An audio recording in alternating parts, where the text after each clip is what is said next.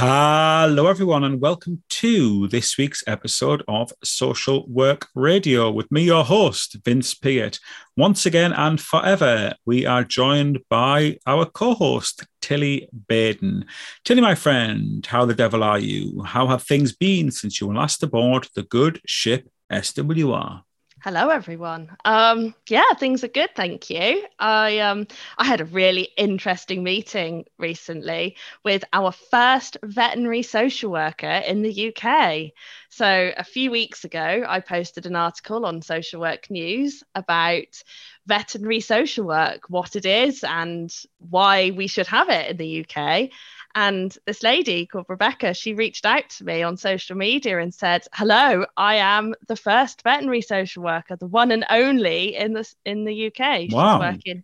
Um, she's working at the University of Sussex at the moment, and she's trying to branch out and bring this profession over to England. So um, I just had a chat with her and catch up and a bit of, did a bit of networking. It was really exciting. I mean, I'm all for this. Uh, as I said in my article, I think pets and animals are so intertwined with human lives. Um, no matter what area of social work you work in, you come across mm. people and animals. Um, and there's just so many issues that can come along with that, whether it's um, financial issues, whether they can afford things, emotional issues, if they've got to make difficult decisions. Um, people often prioritize their pets over other areas of their lives, myself included. Um, yeah, yeah. So often people like from our homeless community will turn down accommodation if they've got animals. We've got people in my line of work often that that need to go into care homes or hospitals but will yeah. refuse to go because they they don't want to leave a pet behind. We get a lot of animal domestic violence as well, where where pets can be used as a, like a bit of a weapon between partners. Um, I guess, do you know what, I that's interesting you say that, because I've I've heard of pets being almost used as bargaining chips by like abusive partners and things, saying, oh, well, you know, if you're not with me, I'll hurt the dog. Yep. All sorts of things. And what Rebecca was saying is that um, the vets that in their training, they they go through a long, long, I think it's like seven years in university, mm. but none of their training is focused on how to deal with the people relationships that they have to build. They don't get any training on how to deal with someone that's upset or angry, or how to make support someone to make a difficult decision. They don't get any supervision or any of those emotional intelligence, emotional resilience skills. Wow. Um, so that's a massive gap. And, and vets are, have the highest suicide rates out of all of our professions. So it's a really big gap um, that social work can fill, because that's that's our bread and butter. We, we mm. work with people. We can support people through these problems, whether it's directly with clients or whether it's with the vets themselves. So I think there's huge scope to grow this this um, this field of social work. So I'm really excited to, to see what she does. And um, mm. hopefully she's going to do an interview with Social Work News soon. So mm. watch this space, listeners. That's How exciting. My, I How know. Exciting. I, I am really excited about this. I was, I get really passionate because you know me, Vince. I, I love my animals. So um, yeah. It's yeah. just, she just reached reached out to you after seeing your article on it. She did, yeah, wow. yeah. So um, it's amazing. Um, and also the, the Veterinary um, Social Work Association that's based over in the United States reached out as well and said about this lady Rebecca. So yeah, wow. it's great to see that my article was was seen so broadly, um, and great to to network from it. I think it's a really exciting time. Excellent. So, well, watch this space, I suppose, listeners, and uh, let's check out how we uh, how we end up in the old veterinary social work in the U K campaign. Exactly. Yeah. So, anyway, Vince, how have you been? Well, Tilly, I got some exciting news. I have uh, started writing my second book about social work. Amazing. What's the premise? I'm scared to tell people in case the idea is pinched. I am, I am. But basically, I um, there there are five books, well, four books that I really want to write about social work. Okay, I had this idea that, you know, the Blue Earth five, but I've written one already. So there are four more books that I really want to write about social work. And uh, I always said to myself, you know, well, I'd, I'd write one. And I thought I'd leave three years between books. And my last book was published November twenty seventeen. So the plan was to write one in twenty twenty. But uh, as you may recall, Tilly, there were a few other things in the world happening in twenty twenty. Perhaps, what, you uh, mean to say that you didn't have time off during uh, lockdown to uh, write your book? Oh, my gosh. It, it, if only I'd been fellowed, like many of my friends were, Tilly. If only I had had the, I'm not going to say the pleasure, if only I, if I had had the opportunity of furlough. So yeah, I started, I started writing it then. I started writing. I was a little bit late in terms of writing it. So I started writing it then. And I got, I got maybe about, you know, fifteen thousand words into it, and it was going well. Um, and then I just stopped. Like other things came up and I stopped, I stopped writing it. But in terms of my, my current work pattern means that, you know, I, I've got a bit more time off. I've kind of got like trying to, you remember last, you remember on last week's podcast, Tilly, on last week's podcast, you and I were talking about how we're workaholics. Do you remember that? Obviously, I, you've been too busy obviously. working that you've forgotten. Yeah. Constantly working, constantly. Yeah. So last week's podcast, you were talking about that, and you know, I, it, it gave me pause to thought. It, it gave me pause for thought, and I thought I do need to, I do need to give myself that protected time in order to have some downtime. And I'll use that, even if I'll use it productively. I'll use it productively on something that isn't work. So um, things like, you know, business plans, things like maybe going to the gym, going for a walk, getting a massage, going to a, a flotation tank. I went in the flotation tank. Oh, oh, well, here's a story for you. I'll come back to that one. I'll finish the book story and I'll okay, tell you about finish the flotation book and then tank. I need to know, I need to know more about oh, that. Oh, well, right. yeah, yeah. So, um, so yeah, with the book, I thought, do you know what I'm going to do? I'm going to, I'm going to use that downtime. I'm going to give myself a day or a day and a half of week. And I'll use it, and you know, I'll go to the library, I'll do some reading, um, I will get back into writing. So yeah, I started that last week, and uh, I, I, it was difficult because, you know, I left this book two and a half years ago, so a lot of the things are a little bit outdated and need refreshing, but yeah, I'm back into it. So, you know, watch this space. I'm, sh- I'm sure, I am sure I will definitely be using this platform to plug the book as and when it is ready for release. Don't worry about that, listeners. You will be getting this book rammed down your throats when it's ready. On a serious note, though, I think it has got the potential to, to be really important for our profession. Oh, I'm so excited. Um, so, can't yes. wait to read it. I will show you off air, and you, you can sign a non-disclosure agreement and I will show it to you. um, or maybe, you know, when you know when you sometimes go to other local authorities and you view files, and you they put you in a little room and they give you a log and you can view the files, but you can't take them off site. I can maybe do that to you. But you can view this. You can have an hour in a darkened room and you can read it. Um, as people may, may recall, I dropped a, a hint a couple of episodes back that, you know, I'd gone through a bit of a, a bit of a sad time. And, uh, you know, we, nothing else to say on that for the time being. And, uh, yeah, a, a good a good friend of mine says, uh, you know, I'm going to I'm going to give you an experience the likes of which you've never had before. Right. OK. Um, that could be taken said, in many different ways. That's what I thought. I was like, yes, please. And I was like, will it be pleasurable? Yes. Uh, will it involve lights on or lights off? Lights off. Uh, will I oh, be alone? Oh. Or will somebody be with me? Alone. So I thought, oh, it's a pleasurable experience. The lights will be off and I will be alone. I thought, oh, what's all this? So, um, yeah, I was uh, I was taken to a flotation tank. Are you aware of these, Tilly, or do I need to describe? No, you need to explain them. I have no idea what you're on about. Right. So basically it is uh, salinated water. So it's very, very salty water to the point where you float in it.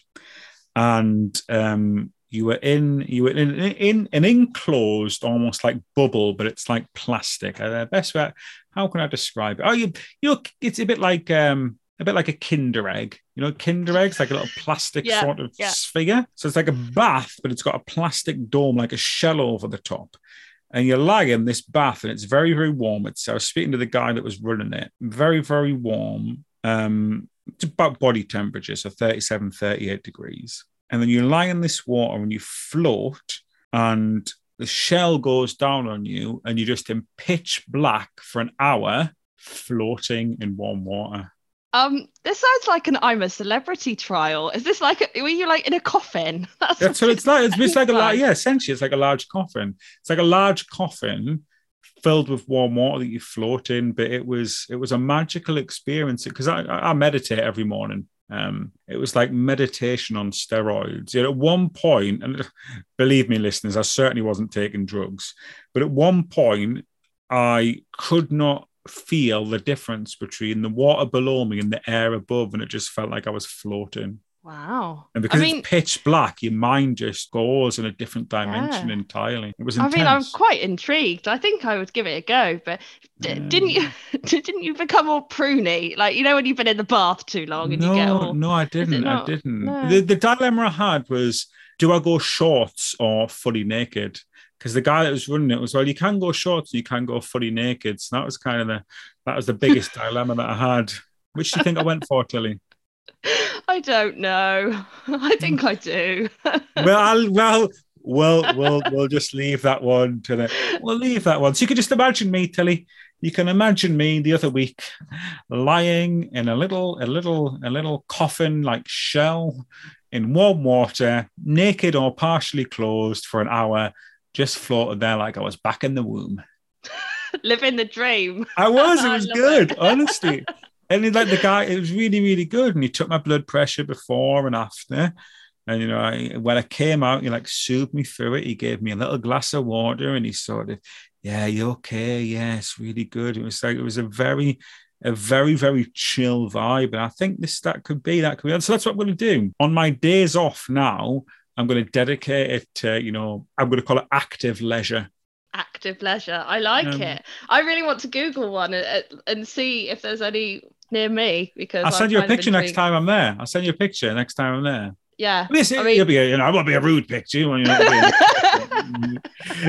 Well, Tilly, here's the answer to the question that I posed the other week. It won't be. Oh dear! No, that would, that would be essentially, you know, that would that could be a, you know, that is it. That, you know, sending a. Unwarranted naked pictures of yourself is, is definitely illegal, isn't it? Even more so for a social worker. Doubly wrong. I'd be arrested and lose my job. Okay, let, let's move on from the naked side of it. And um, yeah.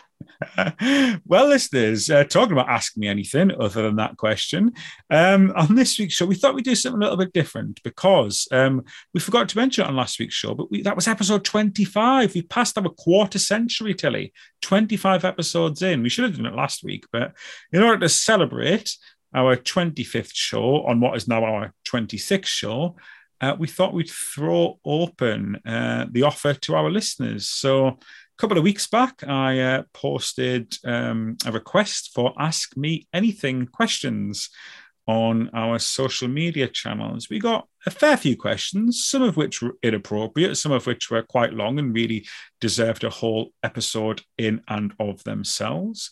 But I've got eight questions that our listeners have set forth for us, Tilly. Are you ready to uh, tackle these, my friend? I'm looking forward to this show. Come on, then. Let's let's start. Right, let's do this. Um, I'm going to start with this one. I was going to end with this one, but I thought we'd, you know, we'd grasp the nettle um, by the leaves and just crack on with it right off. Um, Curtis Bichard says, I just want to know one thing, why?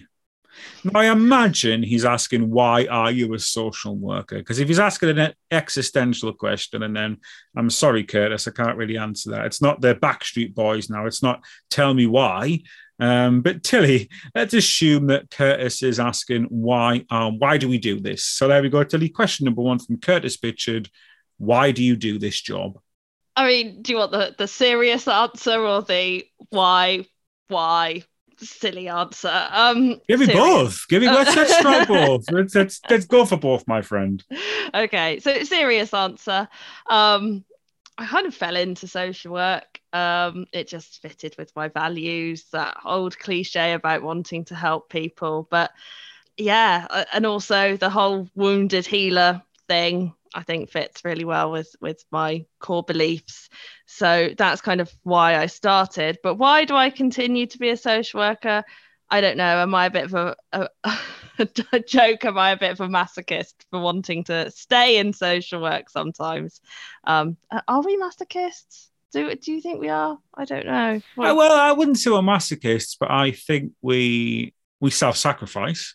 Yeah, yeah. So um, because I like doing that and I enjoy what I do. I, I genuinely love being a social worker. Um, I love working with people, hearing their stories and changing the world one step at a time, just doing what we can, um, mm. working it through that broken system. I find quite rewarding. And I know some people find that really hard and that's the difficult part of the job, but I kind of like the challenge, um, trying to do our bit of good in the world where there's so much wrong with the yeah. world. So so that's, in a nutshell, why. So why do I do it? Um, similar to Tilly, similar to Tilly, really, Curtis. I, uh, I wouldn't necessarily say I fell into social work because I came into social work in my mid-twenties, uh, some fifteen years ago now when I first decided I wanted to be a social worker. I was looking for a career.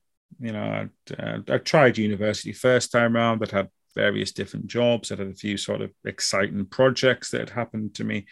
And it got to a point in my life where I felt a bit more mature and, well, what can I lend myself to? So I considered various different professions, as, as many people in my position. My position certainly wasn't unique in terms of reaching mid-twenties and thinking about, you know, this future in a serious then sense when, you know, the follies of teenage and early adulthood kind of start to wane and you think a bit more maturely as your brain develops and you, you have different priorities in life other than just enjoying yourself and living for tomorrow.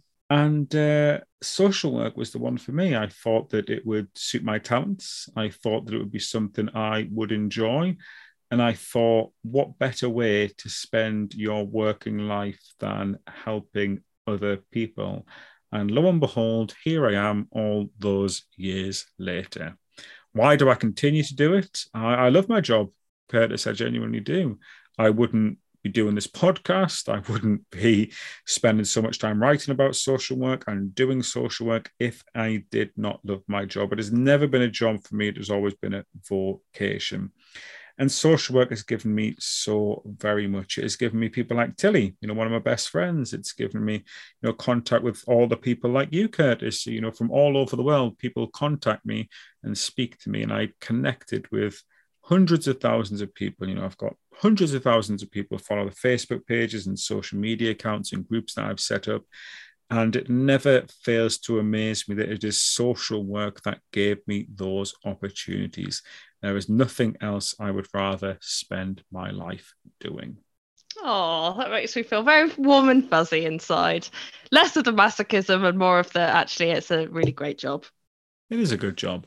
Right, next question. This one comes from Sir Frederick Salmonius. I can't imagine this is a real name, so we'll just call it Sir Frederick.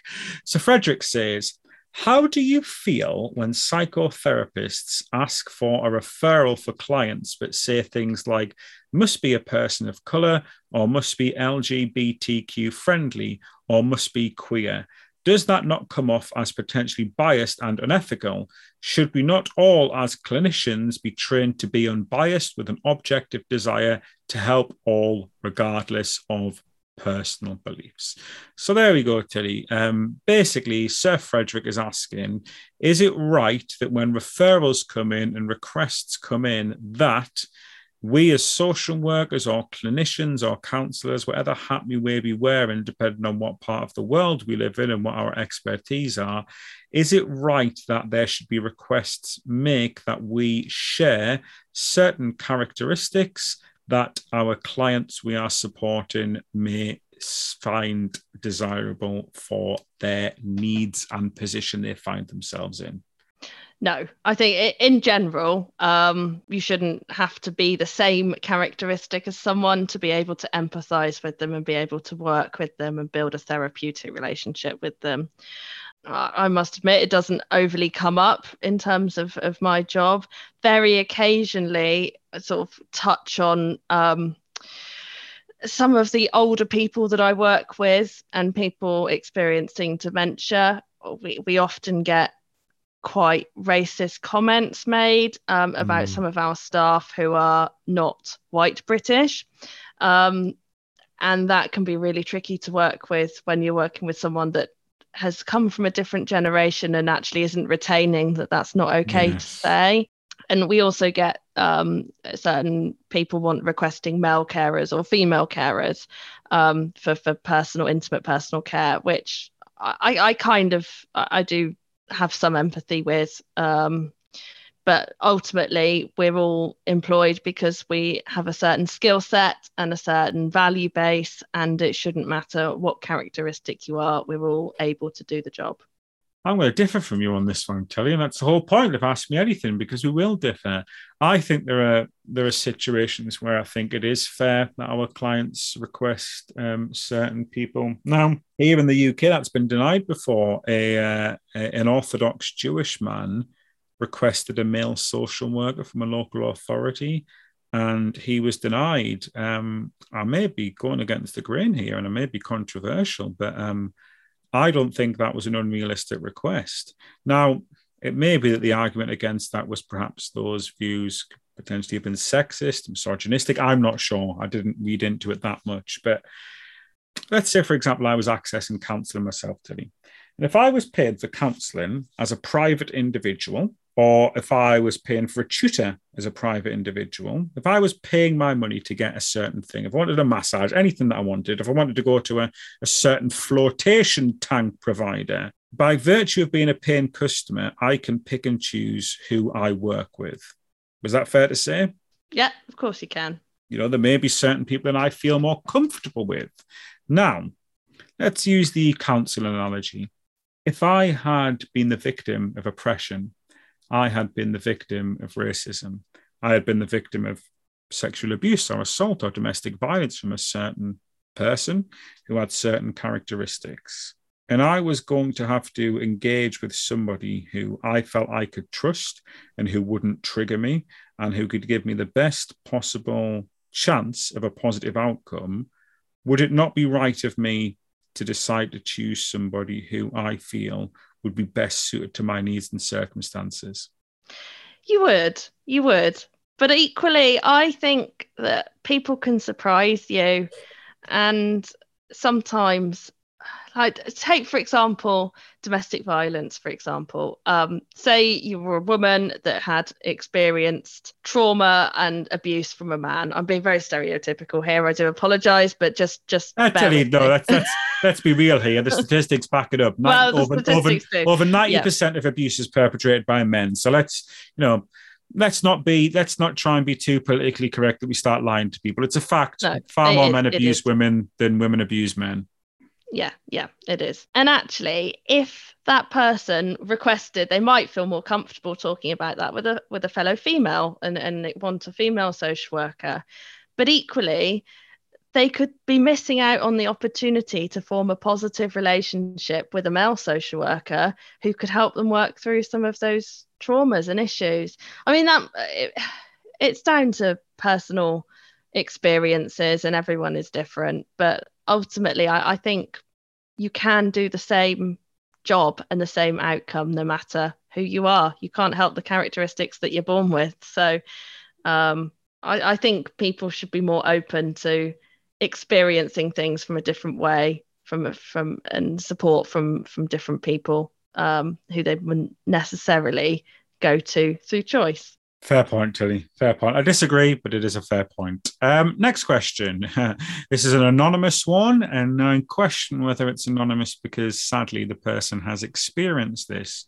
Um, but yeah, they contacted me and asked to be remain anonymous, and they said, why do some managers and social workers bully their staff or colleagues?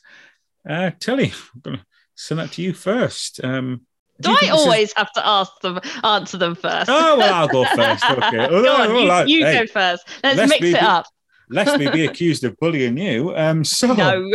Why do some managers and social workers bully their staff or colleagues? The first thing I would say is that um, it's human nature. It is human nature, regardless of what job people do, what training they've had, or, you know, how society thinks they should act, that some people do heinous things to one another, including bullying behaviour. So I think that's uh, it's a given across all swathes of society, that sadly.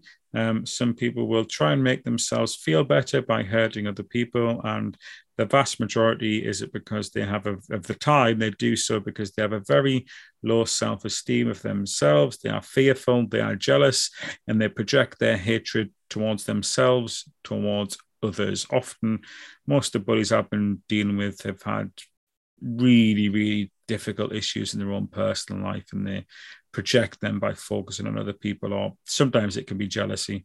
They perceive people that they're bullying as having certain things they don't have, and rather than using their energy and time to strive to get those things themselves, sadly they tend to use their energy and time to detract from the other person in an effort to make them feel better. Essentially, it's uh, it's easier for them to burn down a barn than build one. Why do I think this happens in social work? Um, I think for all the reasons I've just given, to be perfectly honest. I think, you know, social workers are no different than any other people in society. I also think it can happen because pressure makes people do weird things. Pressure and stress can make people look for victims and look to pass the blame elsewhere.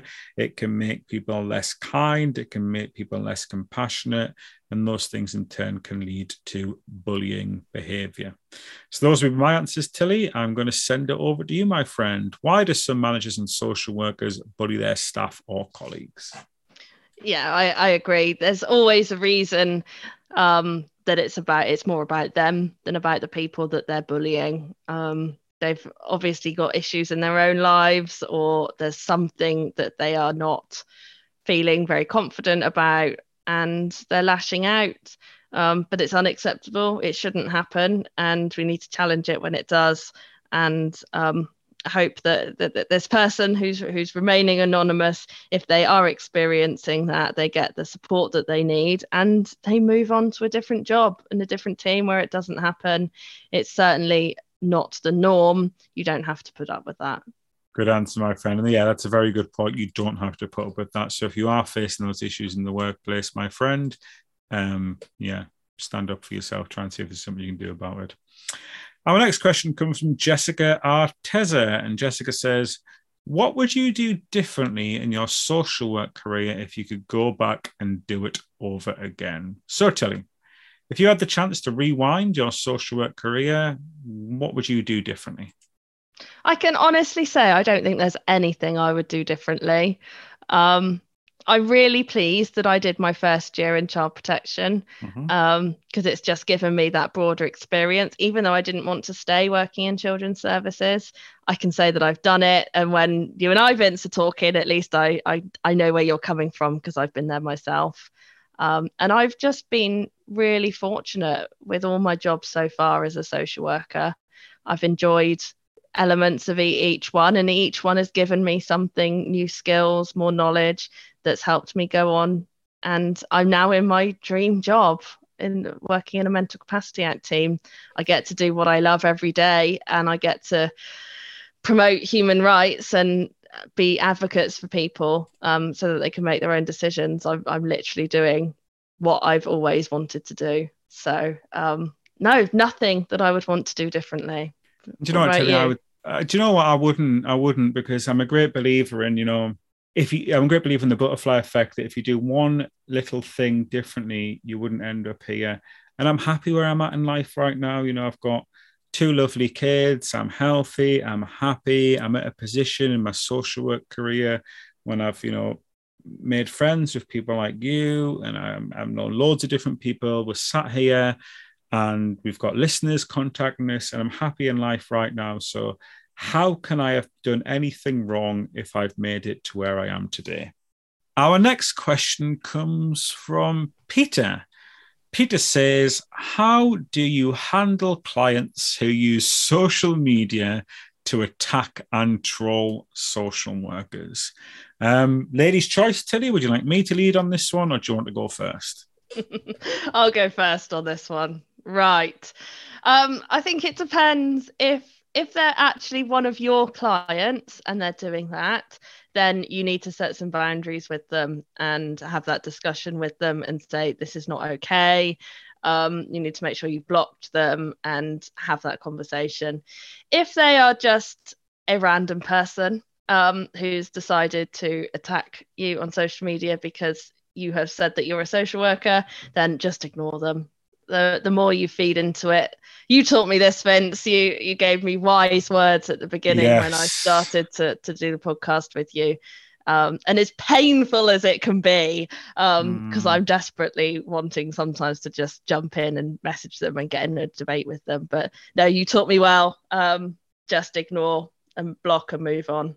Yeah, you've got to. You've got to do that. Um, in terms of, so I've had, you know, in terms of my direct practice, I've had, I've had a few people put things on, you know, Facebook about me. People have tried to sort of track me down and so on. And um, I don't condone it, but I do get it, Tilly. I do get it. When when you're in, when you're in a place of desperation, it is very easy to look to apportion blame everywhere else but on yourself. And I've been there in my life, you know. I mean, not to that extent, but there's, you know, there's been plenty of times in my life, I probably still do it to this day, when I blame other people for my problems. Oh, it's because my, my mum and dad didn't look after me as well. It's because I didn't have the childhood. Nobody pushed me. Nobody supported me. And I don't do it anywhere near as badly as I used to. And it's little things like, like I'll, uh, I'll blame the close proximity of the kebab house to the fact that, you know, I've still got another twenty pounds to lose before I'm at the weight I want. So I blame everyone. That's human life. You know, we do. We blame other people. If it wasn't for the kebab house, man, I would be, uh, you know, twenty pounds lighter. I'd be at fighting weight again. That's just life. That's just life. But um, I realised a few years back, you know, maybe five, six years ago or something, in my mid-thirties, I realised that nobody's coming to save you. You know, um, you might get help, but ultimately you can only really save yourself. And that's something we learn in social work all the time. If people don't want to be helped, we can do everything in the world, Tilly, but we can't we can't walk that path for them. So I realised that for myself. So it, at that point onwards, I really stopped blaming everyone else for my problems. And I started blaming myself. And and I, I employed the Stoic mantra, one of many Stoic mantras I employed in life, but this one in particular is that you should be hard on others, hard on yourself, but easy on others. So essentially, you should be forgiving of others for their mistakes, but you should be hard on yourself and push yourself. Because ultimately, it's pointless being hard on other people because it serves nothing. So that's what I do in those positions. And I guess that's the same that I would apply to, you know, I didn't really see this as a, as the sort of wider question of people trolling social workers that never met. But yeah, I can go that way as well. Um, I, I employ basically exactly the same technique. It used to be when people would have a go at me and stuff on social media, I'd reach out to people, I'd try and speak to them, I'd sometimes try and visit them in person and so on, and try to address things. And I, I would see it as my fault. I genuinely would. I'd be like, well, how can people see me in such a negative light? You know, I'm not a bad person. I've never been in trouble with the police. I'm never abusive. I never, you know, nobody in my personal life would ever say anything negative about me at all. I'm good at my job. I always get good feedback. I've got good friends and family that love me. So why can certain people on social media view me so very differently to everybody else? And I used to question that at first. I used to be like, well, these people just mustn't know. These people mustn't know. They just mustn't know me. And if I can speak to them and say, I'm just a decent guy. I'm just, you know, trying my best like everybody else. I, you maybe, I don't know why you've got the wrong impression of me. But then I realized it wasn't about me, Tilly. It was about them. Yeah, exactly. And when you realize that, you become forgiven. Yeah. And you've probably had, out of all of the social workers, have had the most amount of trolls that you've had to deal with being a public person in, in social work and having those public platforms. You've had to deal with so much. Um, I I have had I have had the worst attacks on me of anybody in our profession has ever had by far. The things people have done to me in years gone by, um, tracked down my wife and children, tracked down my places of work, tracked down where I've lived, sent me letters, um, made many false and malicious allegations to Social Work England and prior to that H C P C, none of which were ever taken beyond the triage stage. They were all just dismissed out of hand. I've had people call the police on me on two occasions, um, made up false allegations about me. Um, I've had anonymous, hateful blogs about me. I have had people write false reviews, a very bizarre situation, actually. A, a quite a famous social work academic um, left a false review, a false one-star review on Amazon for my book that was published. And I thought this is a bit unusual. So I had a look and I had a look and I could see her name, and she'd used a fake name, but on old reviews, she'd put her real name at the bottom. So I challenged this academic, and she lied and said that it was her twelve-year-old daughter, that her twelve-year-old daughter had thought it would impress her mother if she wrote a negative review about a book about a man that her mother didn't like. So I've dealt with some very strange people and some very strange things, Tilly. I have. I, I had, uh, I've had people who I used to be very, very close with, uh, uh, uh, someone I would consider a good friend, um, took issue with the fact that I tried to offer her some advice about something. So she um, took to YouTube and uh, made up a, an offensive poem about me. And, like, and she said, she's, I think it's still out there. She's on YouTube writing a poem and talking to the camera, saying a poem, basically telling me off for being such a horrible person. Um, it it still goes on. It still goes on to this day. Not not not as bad as it was, but it's whenever I do anything noteworthy, it kicks off again. So when we launched the podcast, it kicked off again. Um, when I write a, a well-received article that goes kind of viral, it kicks off. A couple of weeks back, when I was on Sky News, it kicked off again. And that's, it's when you see those patterns. So when this initially happened to me, Tilly, and it's not a lot of people, it's maybe fifteen, twenty people. It's not a lot of people at all. In terms of the millions of people that I'm lucky enough to reach, it's a drop in the ocean, it really is. But because of the vitriolic nature and because of the targeted nature, it sticks out, because it's been very, very scary at times, to be honest. Not for years, you know, it was when it first kicked off. Like I say, when people were sending me anonymous messages saying, you know, I've been looking at pictures of your wife and children on the internet. Maybe they want to, maybe they should consider locking their Facebook accounts. This is from a fellow social worker. I'm like, wow, this is scary. If you're like this with me, what on earth are you doing with the people you support? Um, so yeah, I, when it first started out in terms of dealing with trolls and dealing with attacks on me, I didn't know enough about these people. I thought, God, I, I honestly, it got to me because I thought, what am I doing wrong? What's wrong here? You know, you start questioning yourself. But then you see the patterns. You see the patterns and you see, ah, this only comes at certain times. Every time I do something that other people deem a success, this happens. Every time that, and I would sometimes look at people's Twitter accounts and look at Facebook accounts, and a lot of the time, a couple of days before or after I'd have these kind of vitriolic attacks on me, you would see that these people had gone through like health crisis. A lot of people who've been really, really, you know, attacking me quite, quite nastily. Um, I've had physical issues, I've had mental health issues and so on. And that's why I'm easy on them, but hard on me, Tilly, because I'm easy on these people. And, you know, I feel sorry, to be perfectly honest, because I think of how difficult my life would have to be if I had the time to dedicate so much of it to writing nasty blogs about people, to attacking people, to researching people's personal life, someone that I'd never even met in person, someone that, you know, I couldn't claim had done anything particularly wrong other than potentially I've disagreed with some of their views.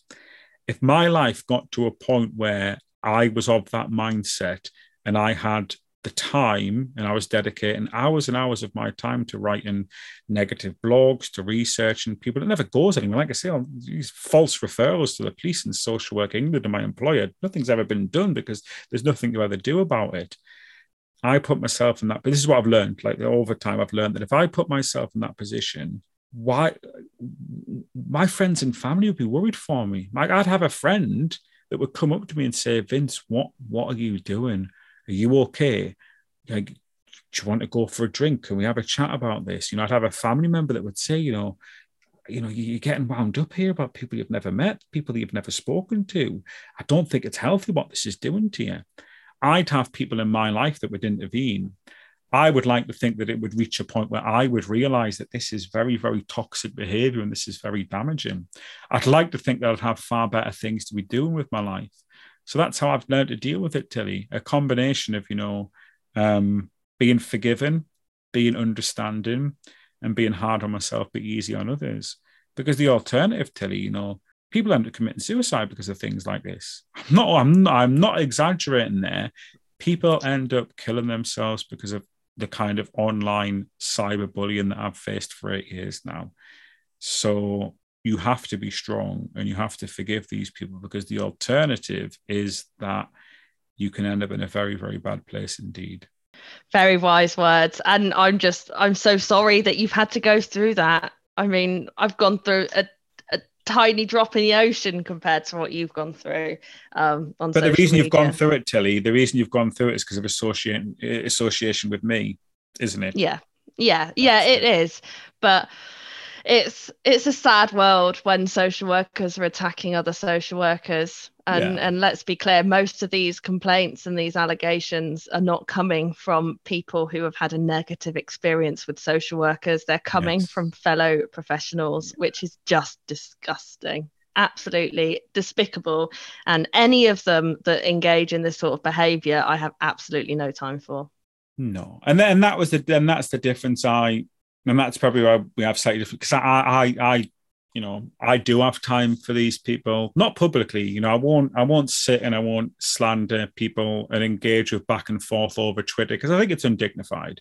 You know, when I see people having Twitter spats and commenting on other people's Facebook posts and whatnot, arguments, I just, I think it's base behavior. I think it's undignified. I think it's uncivil, and I would, I would never engage. You know, I'm. I consider myself to be above that, to be perfectly blunt. Whether that makes me elitist, I'm not so sure, but I just, I would consider everybody to be above that, to be perfectly honest. I think it's uncivil for anybody, but I'm always welcome to sit down and have a chat with anybody, because that's how you move on in life. That's how you develop things. But sometimes some people just, um, yeah, they are going through very, very difficult things in their life, and they must be terribly unhappy, because how could anybody spewing vitriol and hate at people they've never met on the internet and trolling them simply by virtue of the fact that they are a social worker, or perhaps are a fellow social worker and share different views. It beggars belief. It beggars belief. If that was me, I would want my mum to come in and say, "You've had a bit too much time on your phone today, Vince. It's making you angry. Let's put you to bed with a nice book." That's what I'd want, to be perfectly honest. Um, Go and have a biscuit. Exactly. That's what I mean. Yeah. That's, that's, that's what I would do. If that was my friends or family, I would do an intervention, because it's not, you know, it must be, it, it must be hard to live your life like that at most. And if, you know, if I can, if I could help people, if I can help people who want to do that to people like me and you, if I can help relieve them of that pain that they feel, I'll do anything to do it, because it must be hard, Tilly. It really must. And that's and, that, and that's why, you know, it doesn't personally trouble me.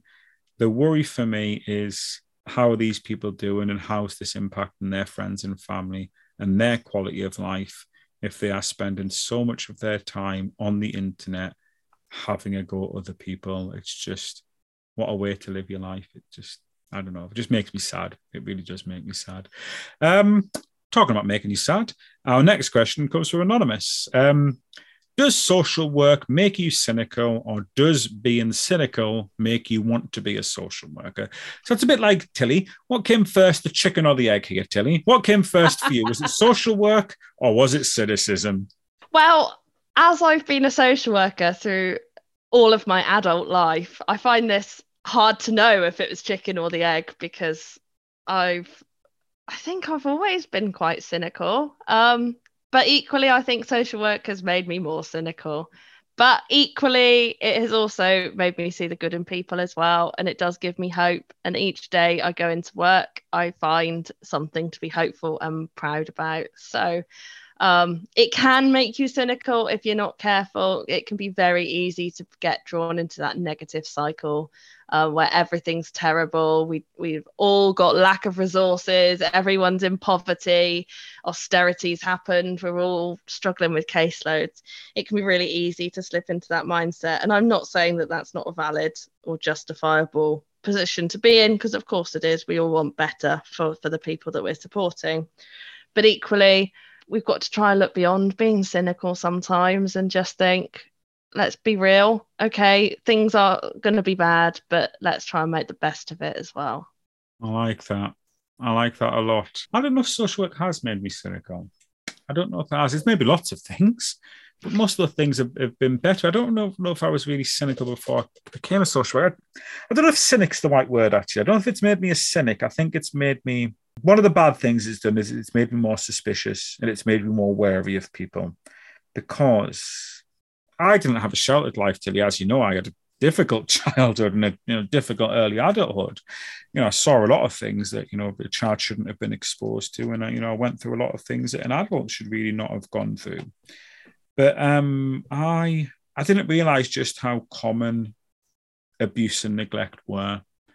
And I particularly didn't realise just how prevalent domestic violence was. I mean, call me, call me naive, Tilly, but I thought domestic violence was kind of an old-fashioned thing, a sort of thing of the past.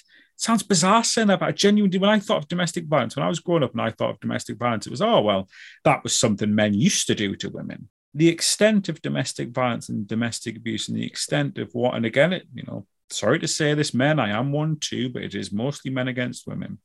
The extent of abuse that women will tolerate from their partners and husbands and boyfriends and fiancés, and yet tolerate and normalize, and how often that is.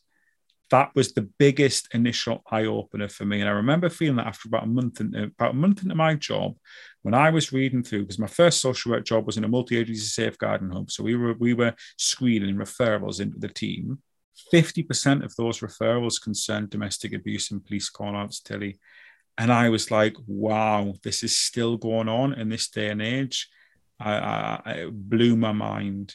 So that was the major wake-up call. And obviously, you know, more and more as the years have gone by, I, the extent of what people can do to their children, the most horrific sexual abuse and physical abuse and neglect regarding your own children, how people will prioritize their drug abuse, their alcohol abuse, their gambling over their children, how people will prioritize their new partners and sex lives over their children.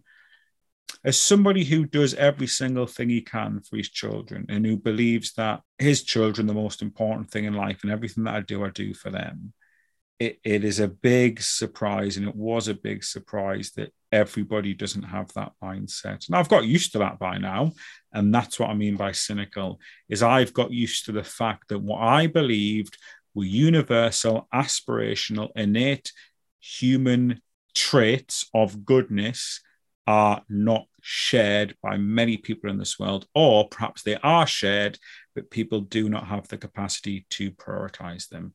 I don't know if that's cynicism. I don't know if it's being jaded. I don't know if it's just made me skeptical, but that's what social work has done to me. It has robbed some of the mystery and naivety and magic from the world. Yeah, it has me too. I, I mean, I had no idea the extent of the abuse that goes on. Um, scary. Yeah, it is scary. But equally, I think it's very easy to slip into that mindset of that happens all the time everywhere. And actually, it doesn't. That's still not the norm. And it's really important that we don't normalise those behaviours and those relationships, because a lot of people are living life without the need of social work intervention, and that's thank goodness that they don't, because there's not enough of us to go around. But um yeah, I think where it happens, it, it's terrible, and yeah. it but it's not it's still not the majority. Right, next question. What's a good side hustle for a social worker? Do you want to lead with this, Tilly, or do you want me to go first? Oh, you go first on that one. Right, well, the first thing I'm going to say is it's uh, I think it's kind of sad that social workers maybe need a side hustle. It'd be good if we all had well-paid enough jobs that we didn't need a side hustle. Um, but, you know, that being said, what are good side hustles? I think, you know, well, well, uh, there's two ways to go on this. We can say what are relevant jobs that are linked to social work and what are other things you can do. So most people who are looking for, you know, a secondary income in social work will do what me and Tilly do and do independent social work, pick up some additional assessments. Some people can do practice educating on a part-time basis. People can do training or tutoring. You know, I used to uh, do tutoring as a social worker. I used to support students. People can work in emergency duty teams. So perhaps they may pick up shifts on evenings and weekends. So those are the kind of, you know, four or five main things you can do that still keep you within the realm of social work. In terms of things outside of social work, well, the world's your oyster. I've got friends who are social workers that do aesthetics, so they do Botox and lip fillers. I've got friends who are social workers that still do hairdressing, that sell, um, that sell items on Etsy, that run um, little beautician parlors. I've got social work friends who do kids' parties, who do swimming lessons. You can really do anything. It's about whether you can balance that with social work or not. And that's why most of the side hustles in social work tend to be to be little self-employed businesses that you can do on an evening and weekend that are kind of flexible. But a lot of those businesses, a lot of my friends who've done side hustles have actually ended up um, doing so well in their secondary job that they've actually, you know, tempted to go into that or have gone into that on a full-time basis. So those are the main things I would say, Mary. Um, you know, look at what you can do within social work, independent social work, practice education, tutoring, out of hours teams. Or if you want to go outside of social work but still maintain a social work job, I would advise thinking about things that you can do yourself that could be like a, a crafts-based business or a personal service-based business that you've got a certain degree of flexibility with that you can fit around the demanding hours of a full-time social work position. What about you, Tilly? How would you advise Mary Price on earning uh, uh, an extra buck or two? I mean, well, everything that you've just said, but avoid OnlyFans, which should go without saying. uh, how could I have left that off the list? How could I have left that off the list? It was right. When you said personal services, I was like, right, let's oh, just yeah, add God, in a no, disclaimer no. here. Um, yeah, I mean, anything in the adult entertainment industry is a no-go for social yes. workers. See previous podcasts that we've talked about this. Um, I wonder if there are actually social workers that do it and just no one knows about it. I suspect there are, but um, oh, definitely. I don't know. We, be... only know, we only know about the ones that have gone mainstream, wanting people to know. So if we know about the ones that have wanted people to know, how many people don't want people to know? Exactly. I know. I would say I'm intrigued, but I'm really not. I'm too innocent. I don't need to know about that. Um, so yeah, um, do what you're passionate about. I think that's what it's. It's a good life mantra to to go by, in whether it's your main job or a side hustle. If you're doing something that you love and that you're passionate about, then it's not work. Um, mm. It just becomes an enjoyable part of life. I think there's something that I learned probably a few years ago. Um you can't be always living for the weekends. If you're if you're doing a job where you're dreading that Monday to Friday grind, something's not right, because actually you're just living you're just wasting your life away and just living from holiday to holiday or weekend to weekend. Actually, you've got to make sure that you're enjoying your work too, and that it's not just a chore, because yes. otherwise, what's the point in living? Not that I'm not advocating for anything else, but um, but yeah, you've got to be happy with what you do. Yeah, and that's a very fair point as well. You know, it's uh, life's too short to be unhappy in one job, let alone to be unhappy in two jobs. Exactly. Right. Um, I'm going to have chosen to end on this one, Tilly, because it's what we do. Um, why do social workers only ever talk about work, even if they're not in work? Now, Tilly, you and I have met up. You and I have met up a fair few times outside of work, and we often talk outside of work. You know, before and after the podcast, and at other times. Um, would it be fair to say we are guilty of this too? Isn't everyone though? Ah. Because work ah. is such a big part ah. of anyone's life, whether you're a social worker or not. Um, yeah. I think it's inevitable that you talk about it. I mean, I'd like to say that we've got other things to talk about other than just work, and we do. We we chat about other things too, but um I think anything that's involving so much of your time, not just in terms of hours but in terms of just emotions and the burden that it has on you, not a bad burden, but it still does have take a significant toll on your life, um you're going to want to talk about it, and I think that's just kind of inevitable. But yeah. um Yeah, I, I hope that we have other things to talk about. And we do, like flotation devices. Yes, yes. But this does happen, though. Like, if I think of work nights out that I've been on and Christmas nights out that I've been on with fellow social workers, we all just spend our entire time talking about work. We spent the full day in work talking about work. We go home, we get dressed, we get ready to go out, and then we spend the whole night talking about work. Is that just me, or are your teams the same? Um, they are. They are. But equally, we're all humans as well. And we've all got other things going on. So um, it's not continuously about work. And I think that probably depends on the team as well. Um, I know certainly in the teams where I felt almost trauma bonded to my colleagues before, yeah. when things have been really, really tough. And that's when you find that if you meet up outside of work, you're just talking about work just to offload and get that bit of informal supervision. Whereas actually, if you're really happy in your job, I've got many other things to talk about other than than my day job. I mean, we, we talk about social work all the time because that's what we love. Um, it's not because we're just moaning about it most of the time.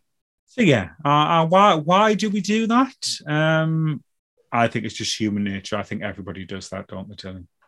Yeah, yeah, they do. They do. No matter whether you're a, a builder or a teacher or a, I don't know, supermarket worker, you still end up talking about work. Talking about work. That is just what we do. Um, so there we go, listeners. Uh, that is uh, our Ask Me Anything edition. We will do another special show, I think, when we celebrate fifty episodes, which will be ooh, around the end of September time, I imagine. So thanks to Curtis, Sir Frederick, Jessica, Peter, Mary, and our three anonymous listeners who sent those questions in. Um, as always, guys, you know, uh, check us out uh, on uh, my social work news dot com if you want to read any articles relating to anything we've done there. And every week we will read out your reviews. So if you would like to leave a review on the podcast, head over to Spotify, iTunes, anywhere else you listen to our show, leave a review and we will read it out next week. Until next week, it is goodbye from me. And it's goodbye from me.